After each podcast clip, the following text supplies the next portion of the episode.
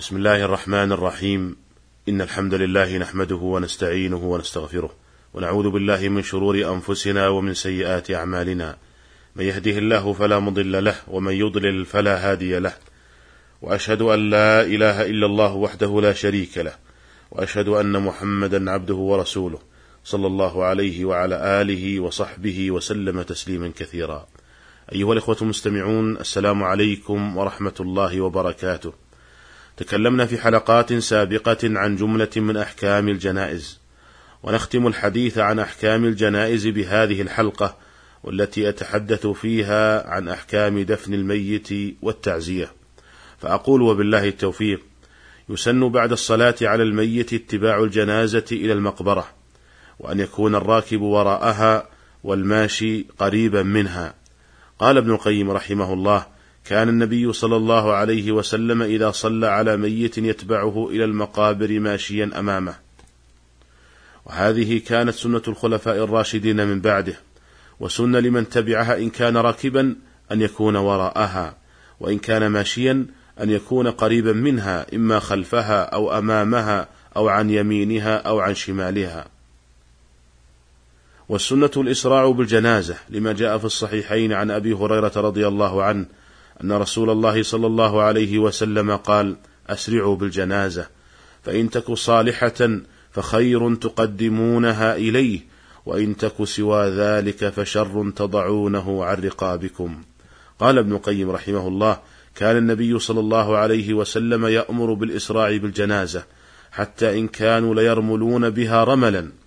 وأما دبيب الناس اليوم خطوة خطوة فبدعة مكروهة مخالفة للسنة. قال النووي اتفق العلماء على استحباب الإسراع بالجنازة إلا أن يخاف من الإسراع انفجار الميت أو تغيره ونحوه فيتأنى. والحكمة من الأمر بالإسراع قد بينها النبي صلى الله عليه وسلم بقوله فإن تك صالحة فخير تقدمونها إليه وإن تك سوى ذلك فشر تضعونه عن رقابكم. أي أن هذا لأجل الشفقة على الميت إذا كان صالحا أو الشفقة على الحامل إذا كان الميت غير صالح. ومن أحكام دفن الميت أنه يستحب تغطية قبر المرأة دون الرجل عند إدخالها في القبر لأن ذلك هو أستر لها. قال الموفق بن قدامة رحمه الله لا نعلم في استحباب تغطية قبر المرأة خلافا بين أهل العلم لأن المرأة عورة ولا يؤمن أن يبدو منها شيء فيراه الحاضرون.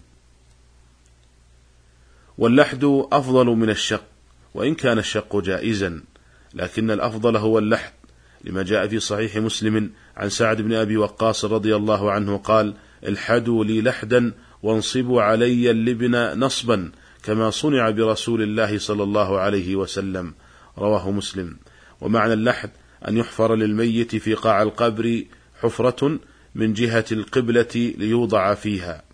وأما الشق فمعناه أن يحفر للميت في وسط القبر حفرة. ويجعل, القبر ويجعل الميت في قبره على جنبه الأيمن جهة القبلة. والسنة أن يقول الذي يضعه في اللحد بسم الله. وعلى ملة رسول الله صلى الله عليه وسلم. لحديث ابن عمر رضي الله عنهما أن رسول الله صلى الله عليه وسلم كان إذا وضع الميت في القبر قال بسم الله وعلى ملة رسول الله. أخرجه أبو داود والترمذي وقال حديث حسن. ولا يشترط في من يتولى إدخال المرأة الميتة في قبرها أن يكون من محارمها بل يجوز أن ينزلها أي شخص ولو كان أجنبيا عنها.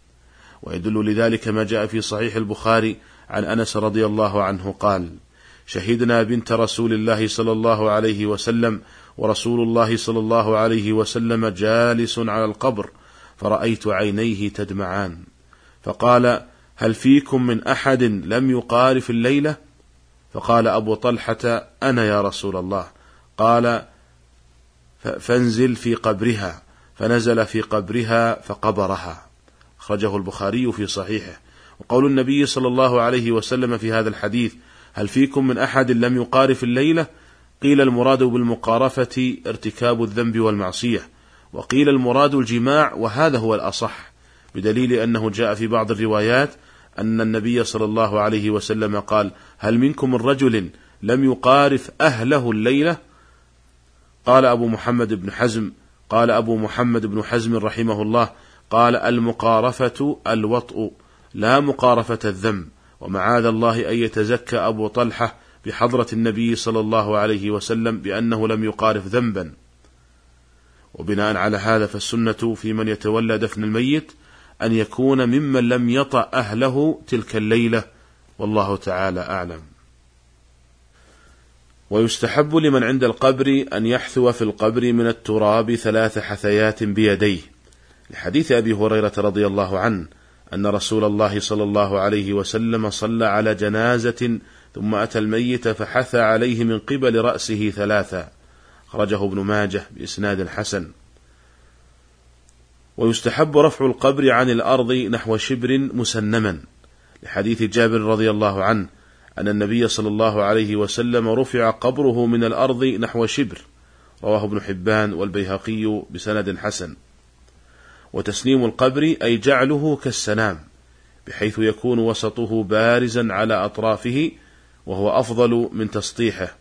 لما جاء في صحيح البخاري عن سفيان بن تمار قال رأيت قبر النبي صلى الله عليه وسلم مسنما. ولا بأس بتعليم القبر بحجر أو خشبة ونحو ذلك ليعرفه بها. وقد نص على هذا الإمام أحمد. لما ورد أن النبي صلى الله عليه وسلم وضع حجرا عند قبر عثمان بن مضعون بعد دفنه. ويحرم وطء القبور أو المشي عليها ولو كان لغرض دفن الميت. ففي صحيح مسلم عن أبي هريرة رضي الله عنه قال قال رسول الله صلى الله عليه وسلم لأن يجلس أحدكم على جمرة فتحرق ثيابه فتخلص إلى جلده خير له من أن يجلس على قبر. والسنة بعد دفن الميت الاستغفار له والدعاء له بالتثبيت. فقد كان النبي صلى الله عليه وسلم إذا فرغ من دفن الميت قال استغفروا لأخيكم وسلوا له التثبيت فإنه الآن يسأل. أيها الإخوة المستمعون وتشرع تعزية أهل الميت وأحسن ما يعزى به أهل الميت هو ما ورد في حديث أسامة بن زيد رضي الله عنهما قال أرسلت إلى رسول الله صلى الله عليه وسلم إحدى بناته أن صبيا لها قد احتضر فاشهدنا فأرسل لها النبي صلى الله عليه وسلم يقرئها السلام ويقول إن لله ما أخذ وله ما أعطى وكل شيء عنده إلى أجل مسمى فلتصبر ولتحتسب. فأرسلت إليه تقسم عليه ليأتينها فأتاها النبي صلى الله عليه وسلم.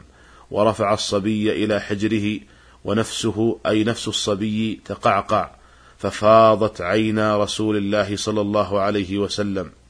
فقال له سعد بن عبادة ما هذا يا رسول الله؟ فقال عليه الصلاة والسلام هذه رحمة يضعها الله في قلوب من يشاء من عباده وإنما يرحم الله من عباده الرحماء. متفق عليه. وهذه الصيغة من التعزية وهي قوله إن لله ما أخذ وله ما أعطى وكل شيء عنده إلى أجل مسمى فلتصبر ولتحتسب. وإن وردت في من شارف الموت فالتعزية بها في من مات من باب أولى. ولهذا قال النووي رحمه الله هذا الحديث أحسن ما يعزى به. ولو أتى المعزي بعبارة أخرى تناسب المقصود فلا بأس. كأن يقول أحسن الله عزاءك أو يقول جبر الله مصابك ونحو ذلك من العبارات. أيها الأخوة المستمعون، وننبه هنا إلى أن التعزية مرتبطة بالمصيبة، ولهذا فلا بأس أن يعز المصاب قبل دفن الميت. أما ما يعتقده بعض العامة من أن التعزية إنما تكون بعد الدفن فغير صحيح. ولا تتحدد التعزية بثلاثة أيام، بل هي مرتبطة بل هي مرتبطة بالمصيبة.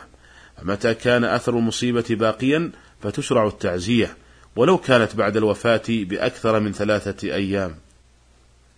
والسنة أن يصنع أقارب الميت أو جيرانهم طعاما لأهل الميت. لحديث عبد الله بن جعفر قال لما جاء نعي جعفر حين قتل قال النبي صلى الله عليه وسلم اصنعوا لآل جعفر طعاما فقد أتاهم ما يشغلهم. وصنع الطعام هنا إنما هو من أقارب أو جيران أهل الميت لا من أهل الميت أنفسهم. أما صنع الطعام من قبل أهل الميت أنفسهم للمعزين فإن هذا لا يجوز. لقول جرير بن عبد الله رضي الله عنه كنا نعد الاجتماع إلى أهل الميت وصنع الطعام من النياحة. أيها الإخوة المستمعون هذا ما تيسر عرضه في هذه الحلقة. وإلى الملتقى في الحلقة القادمة إن شاء الله تعالى. والسلام عليكم ورحمة الله وبركاته.